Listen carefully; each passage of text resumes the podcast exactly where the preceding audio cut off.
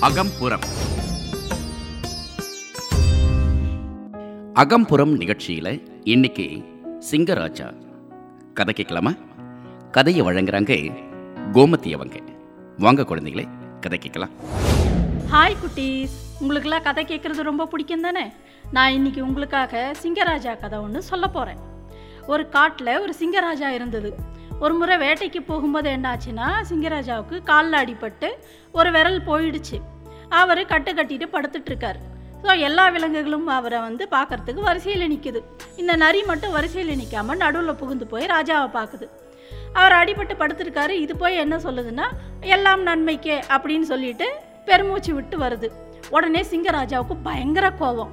என்னடா நம்மளே காலில் அடிபட்டு படுத்துட்டு இருக்கோம்? இவன் எல்லாம் நன்மைக்கேன்னு சொல்கிறானே அப்படின்ட்டு உடனே நரியை பிடிச்சி சிறையில் அடக்க சொல்லிடுறாரு. ஸோ இவங்களும் பிடிச்சி சிறையில் அடைச்சிடுறாங்க நிறைய மூணு மாதம் ஆகுது சிங்கராஜாவுக்கு கால் சரியாக. மூணு மாதம் ஆனதுக்கப்புறமும் அந்த விரல் இல்லாததால் சிங்கராஜா நொண்டி நொண்டி தான் நடக்கிறாரு. பழையபடி அவரால் கம்பீரமாக நடக்க முடியல. ஒரு முறை என்ன ஆச்சு? அவர் ரொம்ப தூரம் போயிடுறாரு வேட்டையாடுறதுக்கு. ஒரு இடத்துல ஒரு ஆட்டுக்குட்டியை பார்க்குறாரு. உடனே வேட்டையாடி சாப்பிட்றாரு நல்ல திருப்தியாக சாப்பிட்டு முடிச்சதுக்கப்புறம் தான் தெரியுது அவர் ஒரு கூண்டுக்குள்ளே மாட்டிக்கிட்டாரு. கொஞ்ச நேரத்தில் அரண்மனை காவலர்கள்லாம் வராங்க. ஆஹா கூண்டுக்குள்ளே சிங்கம் மாட்டிக்கிச்சு. இதை வந்து நம்ம இளவரசருக்கு பரிசாக கொடுக்கலாம் விளையாடுறதுக்கு அப்படின்னு எடுத்துகிட்டு போகிறாங்க அரண்மனைக்கு போனதுக்கப்புறம் தான் கூண்டை திறந்து விடுறாங்க. சிங்கம் வந்து நொண்டி நொண்டி நடக்குது. ஆஹா இந்த சிங்கம் முடமா இருக்கு. நொண்டி நொண்டி நடக்குது. இதை வந்து நம்ம இளவரசருக்கு பரிசாக கொடுக்க முடியாது. அப்படின்னு சொல்லிட்டு மறுபடியும் காட்டுக்கே கொண்டு போய் விட்டுடுறாங்க. அப்பதான் சிங்கராஜாவுக்கு தெரியுது. நரியார் அன்னைக்கு சொன்னத வார்த்தைகளோட அர்த்தம். உடனே அவர் வந்து நரியார்கிட்ட போய் மன்னிப்பு கேட்குறாரு என்னை மன்னிச்சிடுப்பா? நீ சொன்னதோட அர்த்தம் எனக்கு இப்போதான் தெரியுது.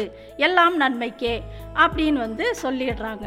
அதுக்கப்புறம் ரெண்டு பேரும் ரொம்ப ஃப்ரெண்ட்ஸாக ரொம்ப சந்தோஷமாக இருக்காங்க. இந்த கதையிலிருந்து இப்போ நம்ம என்ன தெரிஞ்சுக்கிட்டோம்? சிங்கராஜா என்ன தெரிஞ்சுக்கிட்டாரோ அதுதான் நம்மளும் தெரிஞ்சுக்கிட்டோம். எந்த ஒரு காரியமும் காரணம் இல்லாமல் நடக்கவே நடக்காது. எல்லாமே ஒரு காரணத்தோடு தான் நடக்கும் அப்படிங்கிறது தான். இதுதான் நம்ம வீட்டு பெரியவர்கள் அடிக்கடி சொல்லுவாங்க காரணமின்றி காரியம் இல்லை அப்படிங்கிறது.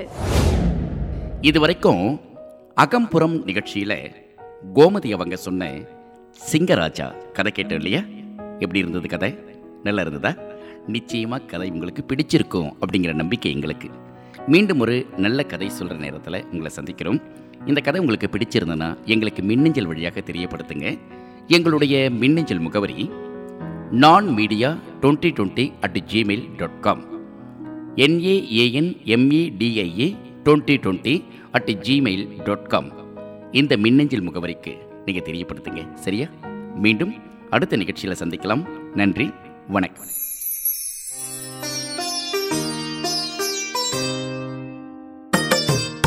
அகம்புறம்.